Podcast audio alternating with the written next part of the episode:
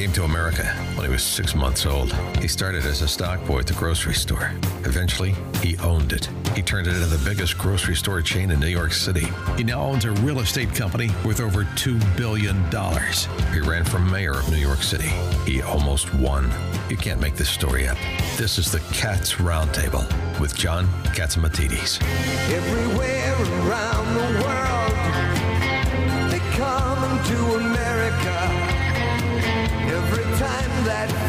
unfurled, they come to America.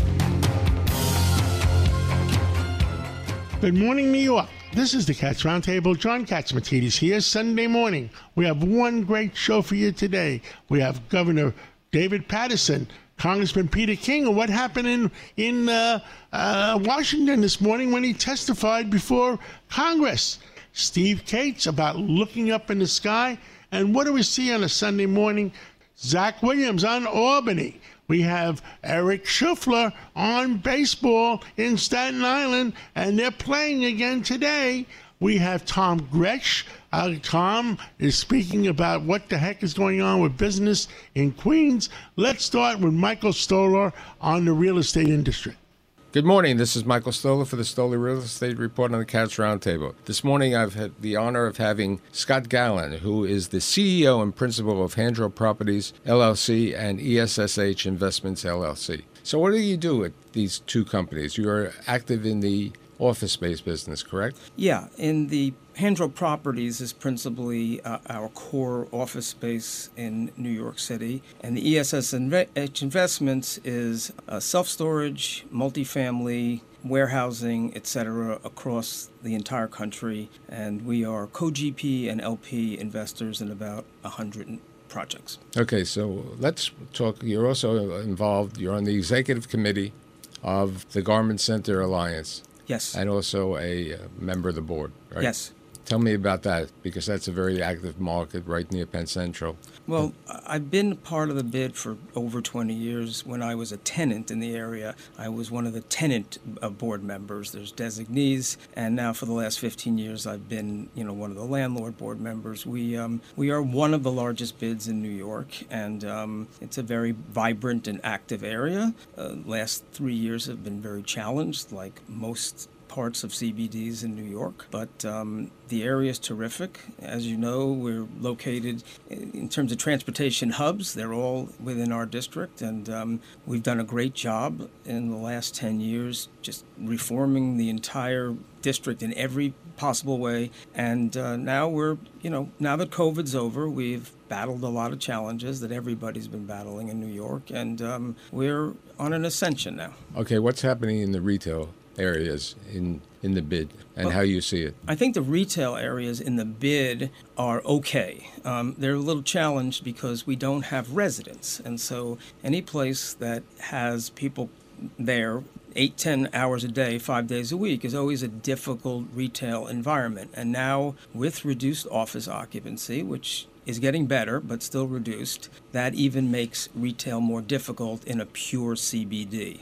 What's happening with the restaurants? I mean, part of the, the restaurants with the fast casual and so on. Restaurants are pretty good because we have a giant hospitality uh, space. We have 55 restaurants in the bid, and uh, I'm sorry, 55 hotels in the bid, with occupancy probably in the 80 90% category, several million visits last year. And so the, um, the guests at the hotels uh, absolutely do eat in the restaurants. I have a few restaurants in our properties that obviously suffered dramatically at the beginning of COVID, and today are doing between 80 and 90 percent of their pre-COVID annualized business. Okay, with, with regard to that, what what are happening with the fine dining restaurants? How are they doing in the in the region? We have so few left, Mike. I mean, there's three or four restaurants principally geared towards businesses, and they, they're pretty busy when, when I go there still, um, but um, there's not many left.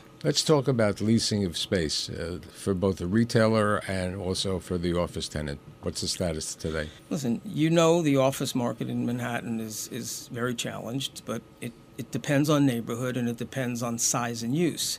We're fortunate that our tenants are small to medium sized tenants, 3,000 to 10,000. These are entrepreneurial businesses where work from home is really not uh, feasible and it's not part of the entrepreneurial spirit. So we're fortunate enough now to have a physical occupancy of 75, 80%. And we thought that would happen. Obviously, we, we've all experienced some rent deflation everywhere in New York, with a very few exceptions. And you know, I still think there's a there's time to play out this work from home issue. We're finding more and more and more of our tenants back in back in more plentiful ways than they came back originally. So- Okay, would you say we have a time today that it's a good opportunity for an office tenant to rent space? Yes. Are they getting great opportunities? Yes. What type of concessions Yes. are they being They're- offered? They're getting rents that are materially less than they were pre-COVID, and concessions are a different thing, difficult thing because it's all one package. They may be getting less work and less free rent, but a dramatic reduction in rent. So, but when you put the package together and you look at net effective rent, they're getting a very good deal all over the country. What's your thought about the conversion from office buildings to residential buildings, especially with this new MCOR program, which may go into effect in June?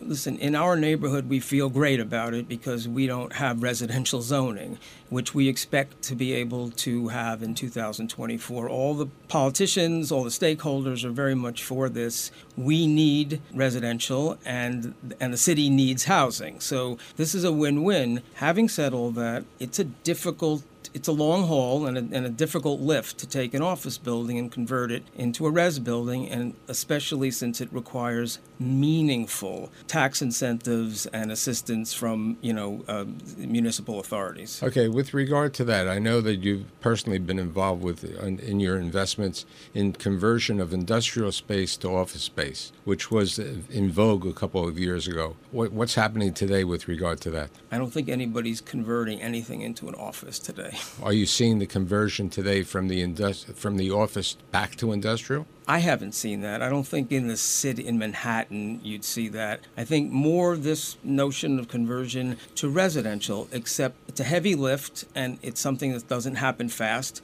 And um, you need light and air and you need a lot of money. And so some buildings are efficient to do it in and others very inefficient. What about co-sharing? You know, the WeWorks and the other Regises. What are you seeing today in that? What's your thought about that? I mean, I'm not familiar with what's going on. I, I read what you read, and um, so I'm not sure. I mean, I don't. Most people now, we have a building that has um, 160 small spaces in it, 500 to 1,000 feet. It's 100% leased. It was through COVID. So you're running your own uh, co-sharing. I, I don't think it's co-sharing because everybody uh, during COVID, I came up with a little notion called walls and doors, and I thought people they didn't want to co-share, so we ran a big advertising campaign three months into COVID, walls and doors, and we said you can have 500 feet, but it's yours. You have a door, you can close it, you have walls, and um, it worked. I mean, the building maintained 95% tenancy through, COVID. Many of the office buildings in, in the Garment Center or Fashion District bid area are older, very old, and they require a major replacement. What do you see? Do you see a number of these buildings being knocked down? Do you see any new new office buildings going into that district? What do you what do you see uh, in general? I don't see a lot of office buildings going into the district right now. There's enough vacancy where I'm not sure what would motivate somebody to build an office building. And most of our buildings are loft buildings between 50 and 120 years old. We maintain our buildings very well, as many of the great owners in our area. You know, we have entrepreneur, you know, iconic owners that take care of these buildings. And so What about the rooftop clubs, the restaurants that are having clubs over there? What's your thought about that? Especially since they, they are number of them in that district. We only we have a couple, and again, and, and a lot of that is driven by tenant occupancy in the offices. Um, the ones at the hotels in our in our district are doing very well. The couple in the office buildings, I'm not familiar what the what the occupancy is right now. So, do you see people coming to the office more before the end of the year, or are we are we at a four day a work work week at the office? From my vantage point, we should be at a five day work week. And I built and ran a business that wasn't the real estate business. And I believe that to run a successful business, you need physicality and you need, you know, ad hoc ideas. So, but what I believe in what's going to happen are two different things. I, I'd like to believe we're going to get up to 75%. And I think we're going to be looking hopefully at uh, most people working a four day in office uh, work week and one day remotely. So, as I would say uh, on my TV show, here's my apple. So, the crystal apple looks relatively bright for the future. And Scott Galin, thank you very much for being here today on the Stoler Real Estate Report. Thanks for having me, Mike. With us today is Steve Kates, otherwise known as Dr. Sky, and he's with us every Sunday morning to tell us when we look up in the sky, what can we dream about, what what are we going to see? And uh, Steve Kates, uh, uh, welcome to, uh, to Sunday morning. I'm drinking my cup of coffee. Give, give us give us what's going on. Well, good morning, John, and good morning to all your listeners here on the Cats Roundtable. You know, one of the new branches of the United States military, many people may know, is the U.S. Space Force. It was called the U.S., that is the Air Force Space Command, before it became, naturally today, what we call officially the U.S. Space Force. But this goes back on December 20th of 2019 when 16,000 military and civilians were moved over to this incredible organization. But, John, just a little bit of history about this and some things people may not know.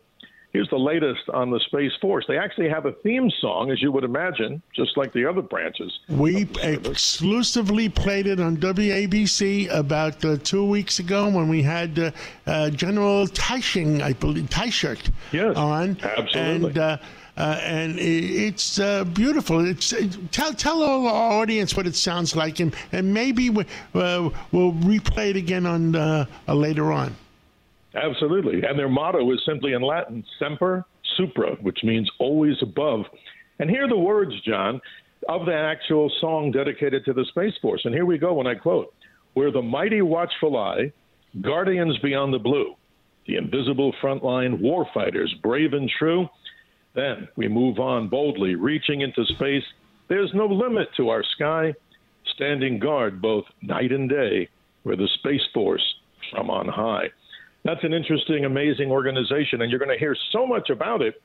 But, John, in the practical sense, we're finding out that the U.S. Space Force is actually going to soon launch a series of constellation satellites out to that geosynchronous place, meaning 22,000 miles above the Earth.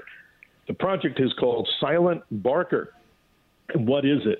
It's a series of constellation of satellites, as I said, to actually track and follow and monitor Chinese and Russian satellites, which could damage or disable orbiting satellites. We know from the National Reconnaissance Office that China has some satellites, one called an SJ 21, which is a counter satellite, which could pull other satellites out of orbit, and something else called a Shijian 17 that has a robotic arm that maybe could do some nefarious things, not just blaming them, but. We saw that in the last uh, Chinese movie, didn't we? Absolutely. And this is interesting. Now, the Space Force, interesting project, Silent Barker. In other words, like a dog that goes silent, but then the power of that dog, of course, is manifested right inside the dog. But in this case, satellites, John, they're out there to keep a watchful eye just in case anything might not go right as far as the assets because you and I both know we have so many billions of dollars of important reconnaissance satellites, other communication satellites. So it's good to hear that the U.S. absolutely. and doing. when I was on with the general uh, uh, uh, Teichert, uh, yes. John Teichert, I believe it, uh, his name was. Uh, he yes. said that the purpose of Space Force, because not everybody knows, is to monitor what's going on in outer space, uh, to make sure that you know our whole system is is GPS. That the it. Chinese or Russians or whoever our enemy is at the time doesn't knock out our satellites and knock out our GPS systems. Well, you're so right. And one of the main themes here, obviously, their mission is to protect U.S. and allied interests in space. And you say it so well, and I'm sure the general says it better, knowing so much more than we both know. But, John, we move on always to something called the mystery of the week. And I've been talking with you and the listeners about detection of water in the solar system, more prominent than we probably thought. But how about this?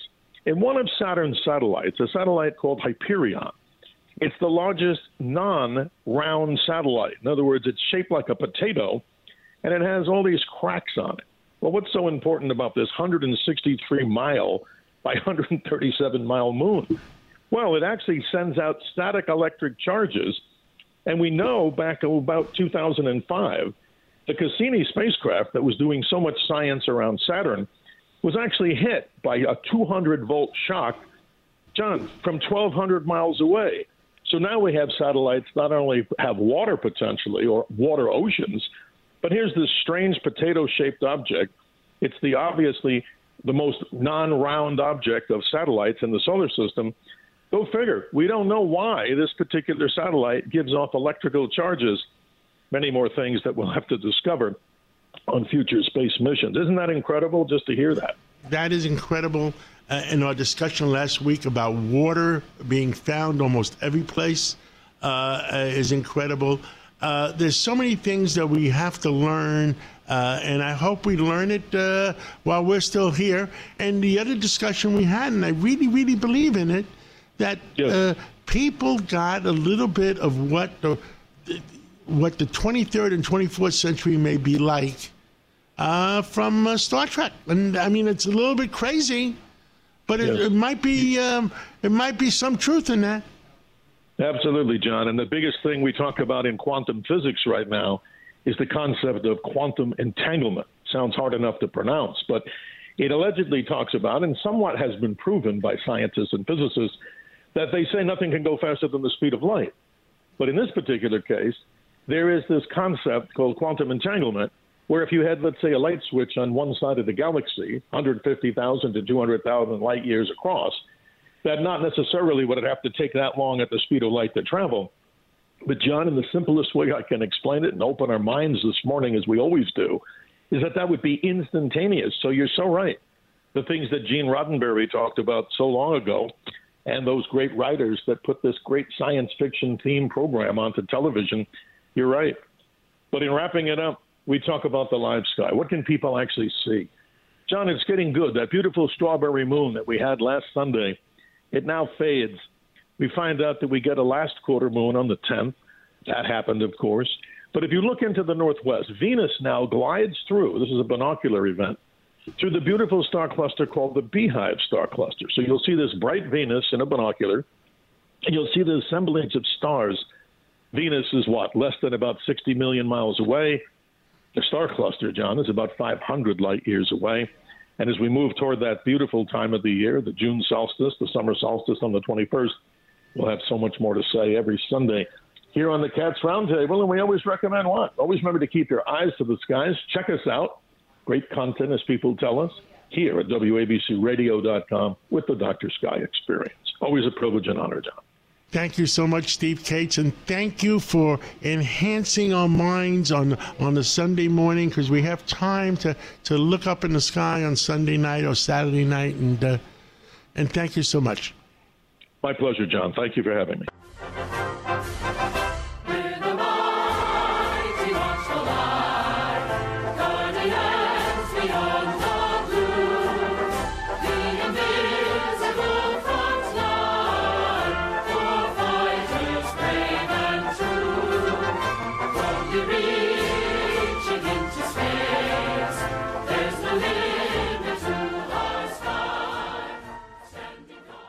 Listening to the Cats Roundtable.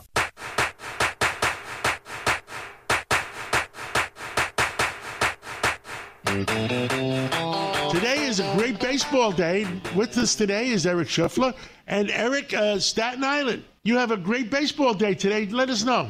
We have perfect weather, perfect stadium, perfect view of this lower Manhattan and the skyline. And John, in a few hours, we will have Marvel superhero Spider Man on site at Staten Island University Hospital Community Park, right next to the ferry. Easy access from lower Manhattan, easy access from New Jersey. Spider Man helping the Ferry Hawks. Well, I look forward to it. And uh, I'll tell you, uh, who are the Ferry Hawks playing today? We are playing the Lancaster Barnstormers from Pennsylvania. They're the defending league champions. But, John, we have our own champion in Homer Bush, Yankee, 1998 World Series winner, leading our Ferry Hawk. Uh, I look forward to it, and uh, God bless you. Anything else you want to tell people? Of course. We How's the food? The food is the best. We have Nathan's world famous hot dogs every day at the park. Staten Island is known for its great food. We've got kettle black wings, flour and oak pizza, Cobra tacos, great food, local craft beers for all our listeners who enjoy locally made beer from Kills Boro and Flagship. Perfect day for a perfect ball game. God bless. I'll see you later.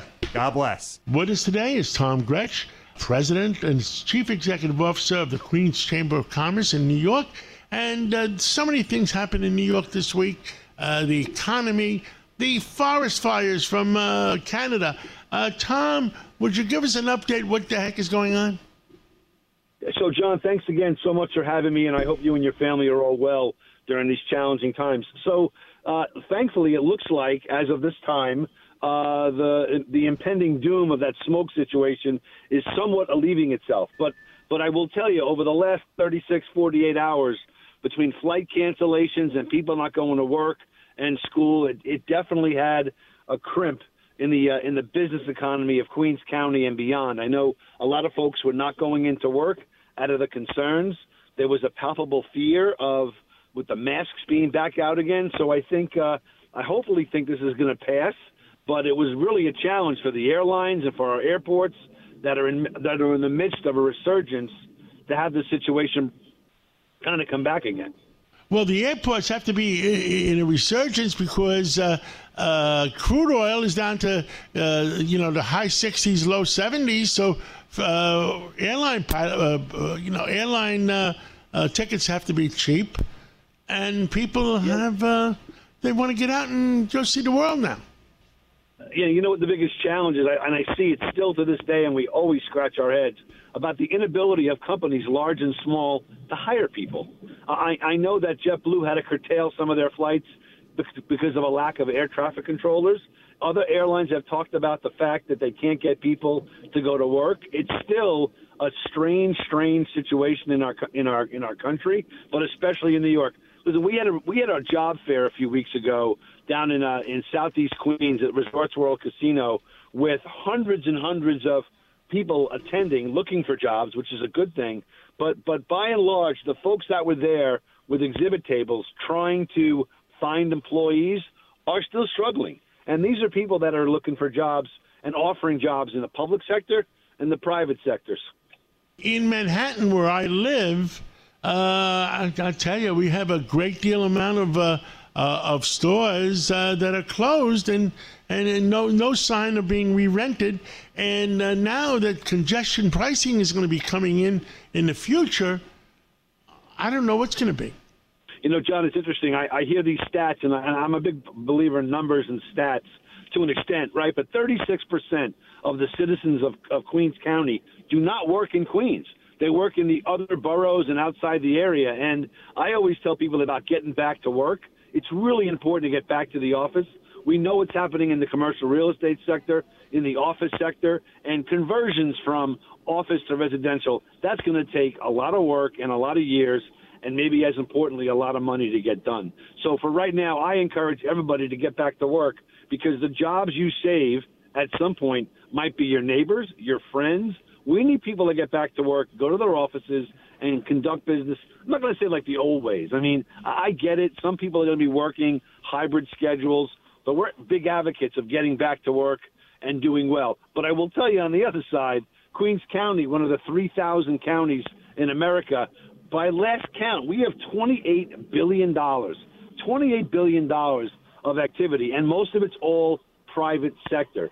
So whether, whether it's Innovation Queens, a $2.5 billion project in Astoria, the Flushing waterfront, our new soccer stadium going in behind Citi Field, and a myriad number of other projects, all capped off by our $19 billion JFK Airport project. Things, the, things are sunny in Queens, regardless of the smoke. Things are sunny. We're doing well. Well, I'm glad to hear that you guys are doing well, and I think Brooklyn is doing well.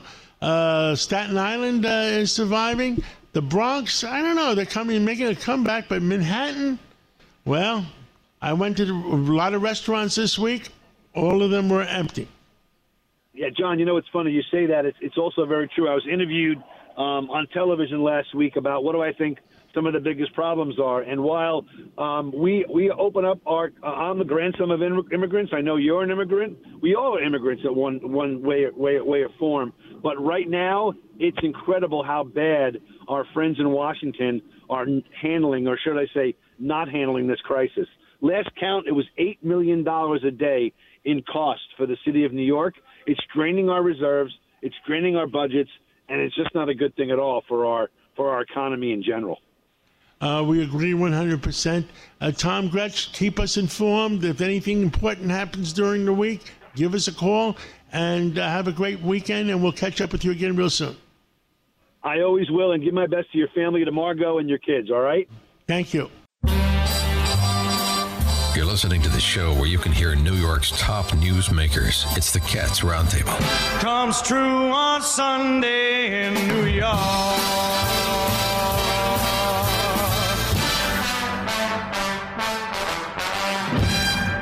With us today is former Congressman Peter King.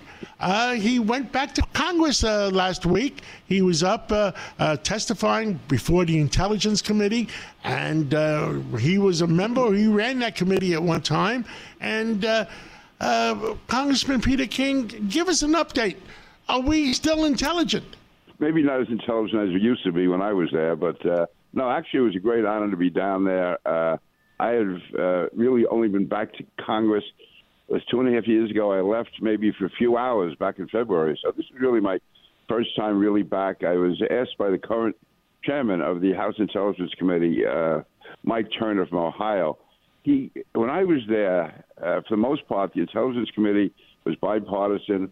Uh, they were able to make things work. And then the last two years that I was on the committee, 2017 and 2018, and then the two, and then uh, two years after that, it became a circus. Uh, the committee, the Democrats were obsessed with impeaching Donald Trump.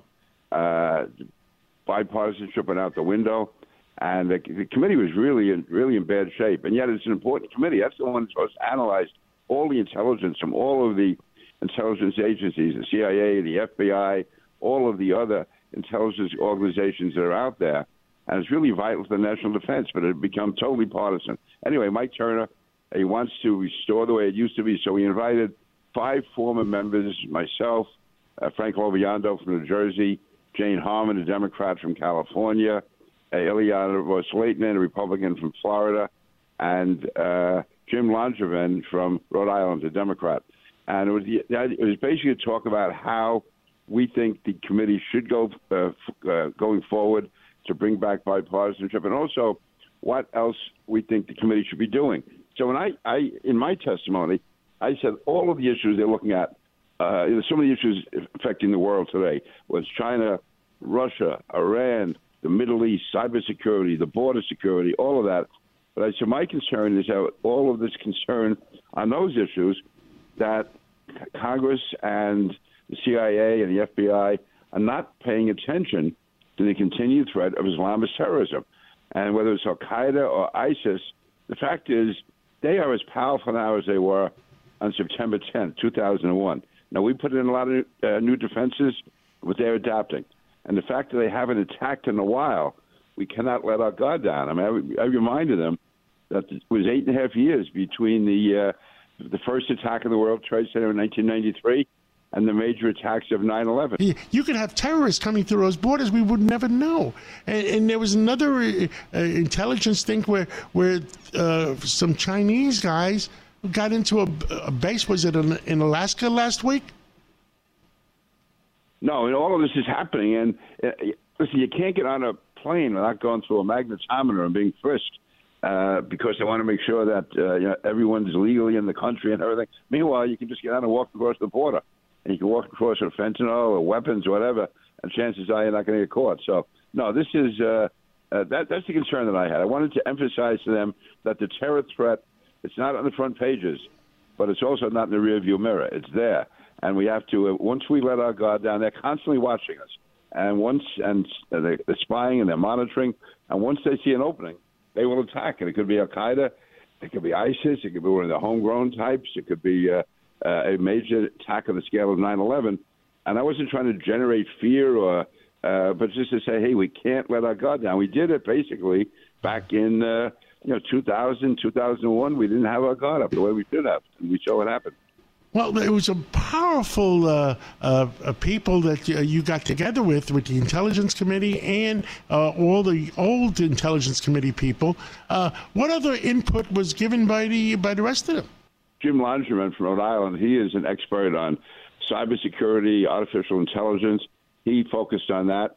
Frank LoBiondo, he had taken a special interest in Africa, which is a, a continent we mostly ignore. It's still considered like something different, something that's uh, out, out of our, our universe. But the fact is, China is making tremendous inroads in uh, Africa. They have tremendous natural resources and minerals, and uh, China is uh, investing there. It's uh, many times paying off governments. It's taking advantage of corruption that exists in some of those countries. So he focused on that.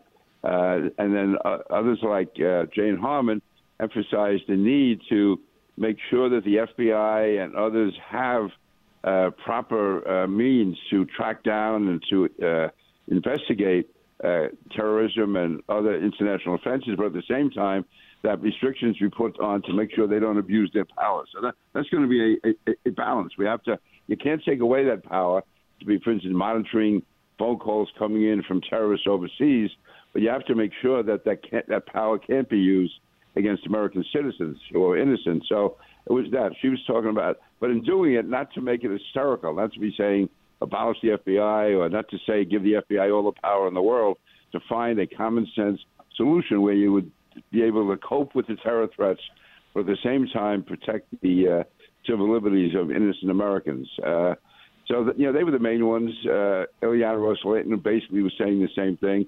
She was from Florida. She, of course, is very involved with the uh, you know the whole uh, Cuban issue in Central America.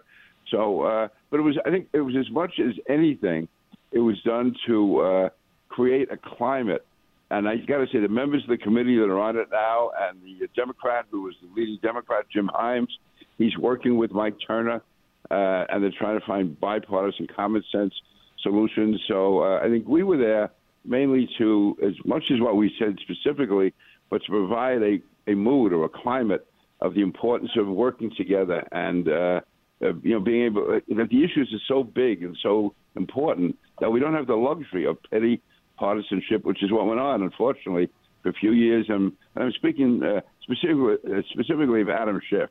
He was the one who I, think did the most to uh, disrupt that committee and to turn it into a really a in some ways a partisan circus. I hate to use that term, but that, that was it. But both Turner and Himes are working closely together. It was good to be back. It was good to be back to see people. When I was down there, I met with people from the New York delegation, with Anthony D'Esposito, uh, Nick LaLota, uh, Andrew Andrew Garbarino. I saw uh, Elise Stefanik. Uh, I saw some of my old staff people were down there. I was over with the Speaker of the House, Kevin McCarthy, talking with him. And uh, but you know, we saw though an example of on the House floor. There still is a chaotic situation, and that 12 members of the Freedom Caucus, because they're mad at uh, Kevin McCarthy for the debt ceiling bill that he worked out, they staged a revolt and they prevented any action being taken on Republican bills on gas stoves. They just wanted to stop everything.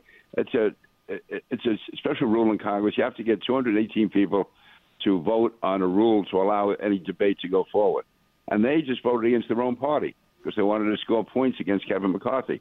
And in doing that, they stopped the House from functioning and they blocked four bills dealing primarily with gas stoves. Extremism on the left or extremism on the right is no good either way. America has to go forward with common sense individuals. It does. And in this case, it's, it's talking about cutting off your nose to spite your face. They blocked action on four bills the Republicans desperately needed and wanted and supported. And they did it just to, again to prove a point that they can disrupt Kevin McCarthy, and uh, uh, and to do it, it, it was really uh, something you see in a kindergarten or among uneducated people, not people supposed to be leading the country. You know, it used to be, in fact, really, this is the first time this happened in over 21 years that a majority party blocked its own party from going forward. As I recall, that that was on one particular issue, and it lasted a few hours. This is they didn't even care what the bill; they just wanted to block anything from happening, even bills that affected them.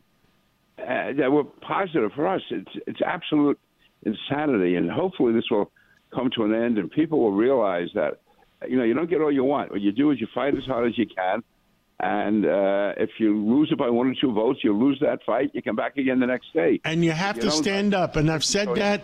Yeah. I, I've said that. The other thing I've said, and you're part of the Intelligence Committee, I don't know if it ever came up, that uh, Christopher Wray, the head of the FBI, if anybody at the Department of Justice that was politically uh, appointed uh, is doing something wrong, the head of the FBI has the responsibility to stand up and say, this is wrong. Well, I said that the other day, actually in my testimony, when we were talking about changing, you know, the wiretapping and the eavesdropping laws to, first of all, guarantee that whatever is critical in the United States, that that work continues to be done. But, and also there's going to be mistakes made. There's also going to be abuses. That when that happens, there have to be punishment. There has to be sanctions. I mean, we know that the FBI, there was terrible abuses uh, carried out against President Trump when the, uh, uh, you know, wiretapping people on his campaign, which is totally illegal and wrong. And yet, when it was found out, there was no sanctions. They said, "Okay, we're not going to do it again." Well, that's not good enough. Have to Christopher Wray has to stand up and get the credibility of the FBI back because there was a survey that the American people don't trust the FBI, and that's not that's not the right thing to do. Christopher Wray has to stand up and, and, and tell people what's wrong and bring people to justice. Absolutely, because the FBI overall is an outstanding institution. You know, uh, George Venizelos, who works for you, John, he's a he was a great, great assistant director here in New York when he was in charge. There was some, but there have been people at the top. There's been uh, maybe just a handful, whatever it is, they're there. They were there, and some of them are still there.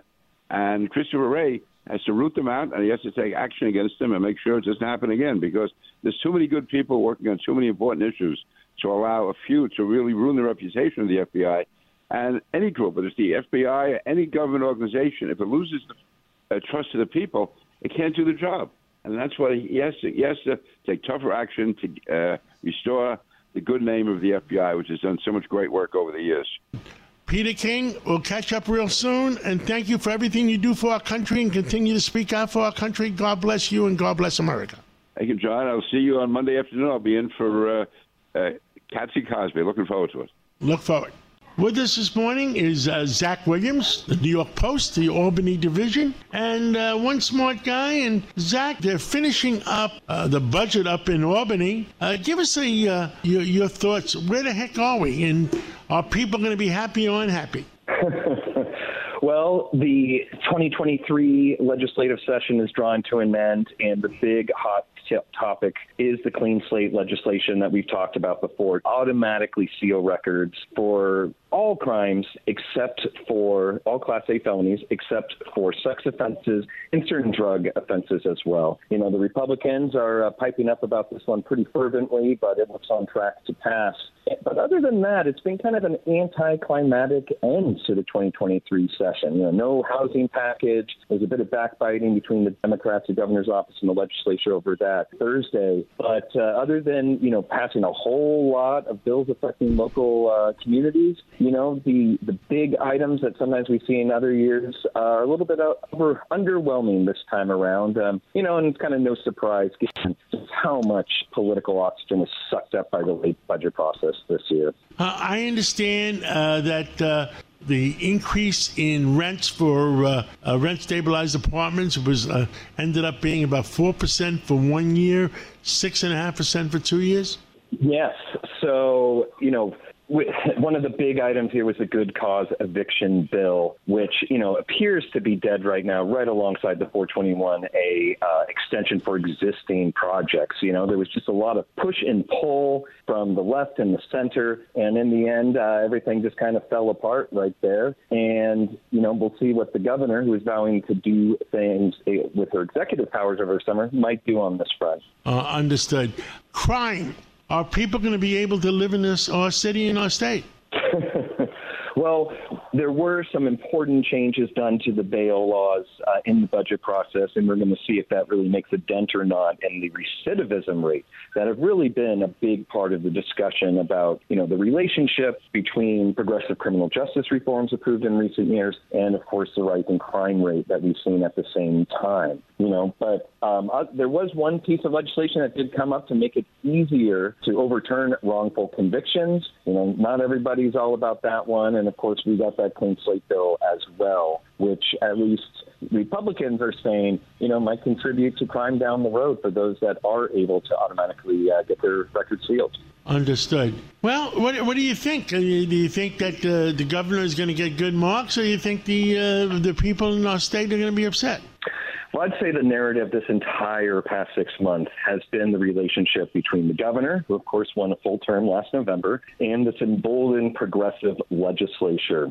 And of course, that, you know, we remember the big fight over her nomination to lead the state's highest court, you know, all the different fights in the budget process and the collapse of the housing deal. And then now, today, Politico New York had the scoop that the state Senate, at the behest of Democratic Socialist was not going to take up her the nomination of uh, Driscoll to lead the New York Power Authority. Now, this could be really big in energy space because in the budget there was the Build Public Renewables Act, which really pushes NYPA to get more involved in green energy projects. You know, they already run hydroelectric dams upstate, but they want to get them into wind and solar. And Driscoll's been kind of a roadblock in that. You know, last year when they had a hearing on it, he kind of you know, poo-pooed the idea, if you will, that NYPA ought to compete with private uh, energy companies. And he's going to stay on as acting head of NYPA right now. But, you know, for the governor, after this bruising six months, this is just one more slap from the legislature in uh, what could be the final day of the session this year. Well, Zach Williams, thank you for the update. Thank you for keeping all New Yorkers informed. And we'll catch up with you again real soon. Anytime.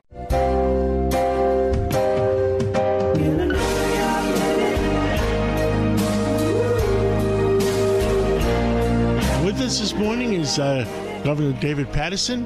And, uh, Governor, uh, another week has gone by, and so many things have changed, and so many things have not changed. Uh, what say you? Where, where, where, do you think we are?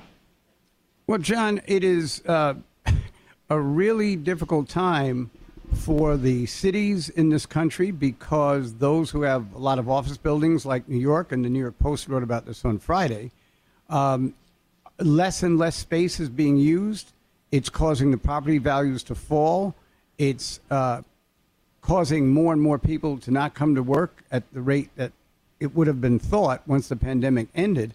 And it's going to be a real crisis down the road. Now, when you add to that, that there are people coming into the city, but it's the migrant population. And so far, they've been restricted to New York City pretty much because the county executives in the other areas have gone to court to try to stop that, which I think, it, look, whether you are, um, no matter how you feel about the border, if people actually do get in, I don't they should think they should be sent just to uh, centers uh, that are decided somewhere in Washington and not, uh, you know, collectively by the counties of the state and uh, and the states themselves.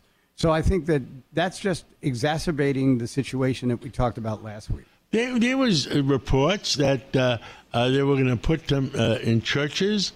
Uh, they were going to put them in private homes and, and pay the uh, people in private homes $100 a night or something.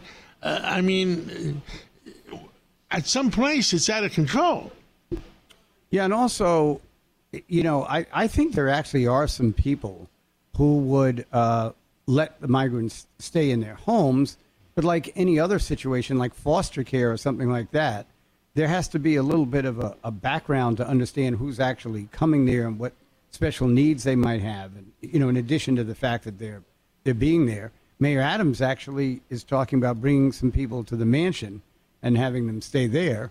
Um, and that's a nice gesture symbolically but it demonstrates that he continues to be the one person in government who con- is trying new ideas, bringing up uh, possibilities. Not all of them necessarily would work, but it demonstrates the effort that he's putting in, and uh, he should certainly be commended for it. it it's uh, it, it's just a, a, a, very difficult situation. And of course, um, this week with the smog alert and the the index uh, almost up to 500, which would be the highest recorded in the world, it's uh, it's a it's a frightening time to be uh, around this area.